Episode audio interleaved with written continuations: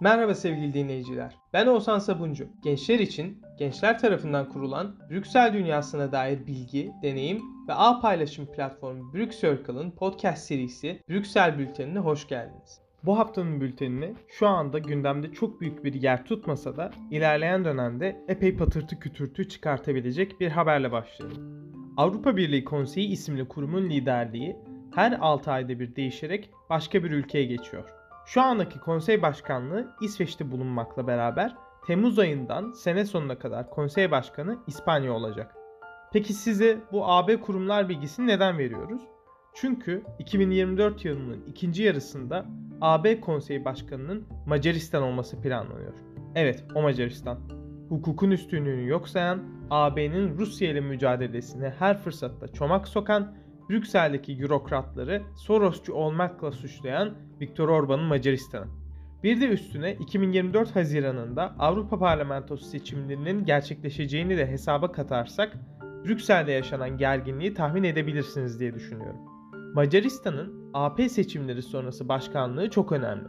Çünkü Avrupa Komisyonu Başkanı ve üyeleri dahil tüm yeni liderlik kadrosu Macaristan'ın başını çektiği AB konseyindeki tartışmaların yönlendirilmesi üzerine seçilecek. Hal böyle olunca bazı AP vekilleri ve üye ülke yetkilileri Macaristan'ın başkanlık sürecini öteleme çabalarına girişti.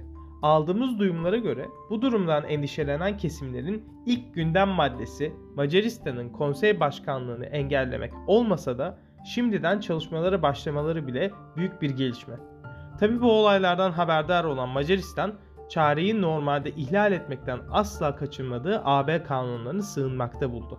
AB'nin kurucu anlaşmalarına atıfta bulunan Macar yetkililer AB Konseyi Başkanlığı döngüsünün çok önden belirlendiğini ve yasalarla korunduğunu söyleyerek bu mevzuyu daha fazla büyütmeden kapatma çağrısında.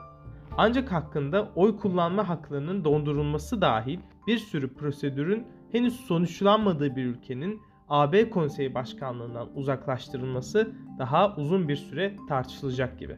Bir de buna Macaristan'dan sonra konsey başkanlığını devralacak ülkenin Polonya olduğunu da katacak olursanız evet milletin neden gerildiği biraz daha iyi anlaşılır. Polonya'da ise bu senenin sonunda gerçekleşmesi beklenen seçimleri giden yolda epey büyük bir gelişme yaşandı. Ülkede çıkarılan yeni bir yasaya göre kurulacak yeni bir komisyon ülkedeki herhangi bir siyasetçinin seçimlere katılmasını engelleme kararı alma gücüne sahip olacak. Cumhurbaşkanı Andrei Duda'nın imzalayacağını söyleyerek destek verdiği yasanın amacı Rusya'nın ülke siyasetine müdahale etmesine engel olmak olarak söyleniyor. Ancak siz de çok iyi biliyorsunuz ki amaç elbette bu değil. Sene sonu gerçekleştirilecek seçimlerde iktidardaki Hukuk ve Adalet Partisi'nin kaybedeceğine dair çok kuvvetli işaretler pek olmasa da ne kadar başarılı olduğu tartışılan ve AB tarafından çok sık eleştirilen parti iktidarda kalmak için elinden geleni yapacak gibi gözüküyor. Seçim komisyonunun ana muhalefet lideri, eski başbakan ve eski AB Liderler Konseyi Başkanı Donald Tusk aleyhine henüz bir girişimi olmadı. Ancak Brüksel'deki AP partilerinin liderleri dahil birçokları ülkedeki gelişmeleri dikkatle takip ediyor. Geçtiğimiz hafta sonu İspanya'da ise ülkenin yakın geleceğine şekil verebilecek yerel ve bölgesel seçimler gerçekleşti. Sonuçlar ise İspanya'nın sosyalist ve karizmatik başbakanı Pedro Sanchez için büyük hayal kırıklığı oldu. Zira muhafazakar kanattaki Halk Partisi ile aşırı sağcı Vox Partisi birçok bölgede büyük zaferler elde etti. Sanchez ise sonuçların hemen ardından ülkede 23 Temmuz'da düzenlenecek şekilde erken seçimlerin yapılacağını ilan etti.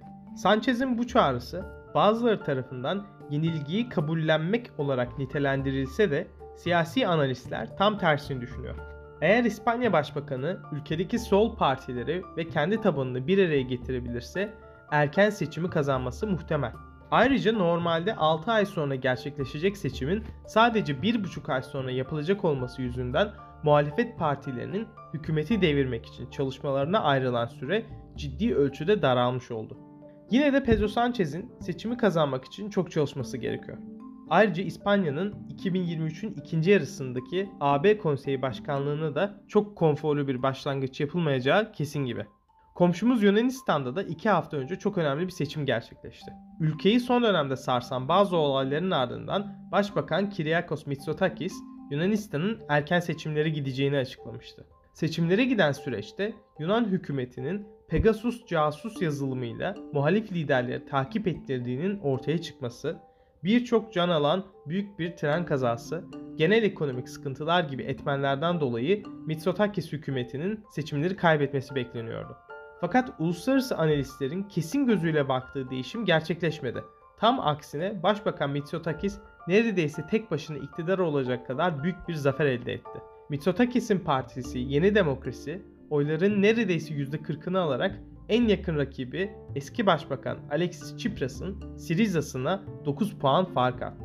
Bu şaşırtıcı zafer Yeni Demokrasi'ye tek başına iktidar olma imkanı sunmasa da ülkenin ikinci tur parlamenter seçimlerinde Mitsotakis'in gereken vekil sayısına ulaşması bekleniyor. Bu hafta bültenin büyük kısmını dolduran seçimlerden şöyle bir uzaklaşarak sizi Moldova'nın başkenti Kişinev'e götürüyoruz. Neden Moldova diyecek olursanız yanıtı basit. Sanki başka bir kurum kalmamış gibi Avrupa devletlerinin bir araya gelerek diplomatik temaslarda bulunması adına oluşturulmuş Avrupa siyasi topluluğunun ikinci zirvesi Kişinev'de gerçekleşti. Konum olarak buranın seçilmesi aslında oldukça önemli. Ukrayna'yı işgal eden Rusya bir süredir Moldova'ya da ciddi siyasi baskı uyguluyor. Hatta ülkenin AB yanlısı Cumhurbaşkanı Maya Sandu'ya göre Rusya Moldova'da hükümete darbe yaparak ülkenin kontrolünü ele geçirmek için çalışıyor. Moldova'nın yaşadığı zorluklara karşı destek olmak ve ülkenin yeni verilen AB üyelik adaylığının taşlandırılması için ise zirvenin burada gerçekleştirilmesine karar verilmişti. Peki zirvede ne konuşuldu? Avrupa ülkelerinin Ukrayna'ya vereceği destek ve Rusya'ya karşı nasıl hareket edeceği, AB'nin uyguladığı yaptırımlara uyumluluk, kıtanın AB üyelik adaylarının izleyeceği yol gibi mevzular masaya yatırıldı. Normalde zirveye Cumhurbaşkanı Recep Tayyip Erdoğan da katılacaktı. Ancak yapılan açıklamada Cumhurbaşkanı'nın ülkemizdeki seçimler sonrasında gerçekleştirilen törenlerden dolayı zirveye katılamayacağı ifade edildi. Sağlık olsun. Bir sonraki zirveye diyerek zirveden zirveye boy gösteren başka bir lidere küçük bir geçiş yapalım. Avrupa Liderler Konseyi Başkanı Charles Michel zaman zaman bültenimize tartışmalı haberlerle geliyor biliyorsunuz. Bu sefer de bir istisna değil elbette. Geçtiğimiz aylarda Politico Europe, Michel'in 2022 yılında uluslararası ziyaretlerde özel jet kullanarak toplamda 1.7 milyon euro harcama yaptığını ortaya çıkarmıştı. Michel'in ofisinden yapılan açıklamada ise konsey başkanının bu ziyaretleri yapmasının zorunlu olduğu, AB'nin küresel diplomasideki yeri için büyük önem taşıdığı söylenmişti. Ama Brüksel Paris gibi komik derecede yakın bir mesafeyi de uçtuğunuzda bu küresel diplomasi için önemli savunmasının pek bir tutarlılığı kalmıyor. Öte yandan AB'nin kamuya açtığı ihaleler internet sitesini kurcalayan bazı dikkatli kişiler Michel'in ofisinin en azından biraz daha çevre dostu olmak için karbon salınım sertifikası satın almak istediğini fark etti. Yani bu tırnak içinde önlemin ne kadar etki yaratacağını ölçmek pek mümkün değil. Aksine Michel'in uçuşları için şimdi bir de karbon salınım sertifikası alınacağı için masraflarının artması hiç de şaşırtıcı olmaz. Son olarak Katargate skandalının yıldızı Eva Kaili cephesinden gelişmeleri de iletelim. AP'nin Yunan eski başkan vekili uzun çabaların ardından ev hapsi cezasını kaldırtmayı başardı. Yolsuzluk ve benzeri şeylerle hiçbir alakası olmadığında ısrarcı olan Kaili'nin yeni niyeti ise AP'ye dönerek vekillik çalışmalarını sürdürebilmek. Ne derler bilirsiniz. Azimli fare taşı deler. Kaili'nin yeterince direterek bunu da başarabileceğinden hiçbir şüphemiz yok. Böylelikle Brüksel Bülteni'nin bu bölümünün de sonuna gelmiş bulunmaktayız. Türkiye'deki yoğun seçim takviminin sonlanmasıyla birlikte biz de bültenimizde normal yayınımıza dönmüş bulunmaktayız sevgili dinleyenler. Önümüzdeki hafta yine görüşecek şekilde Brüksel Bülteni ve Brüksel takipte kalın. Hoşçakalın.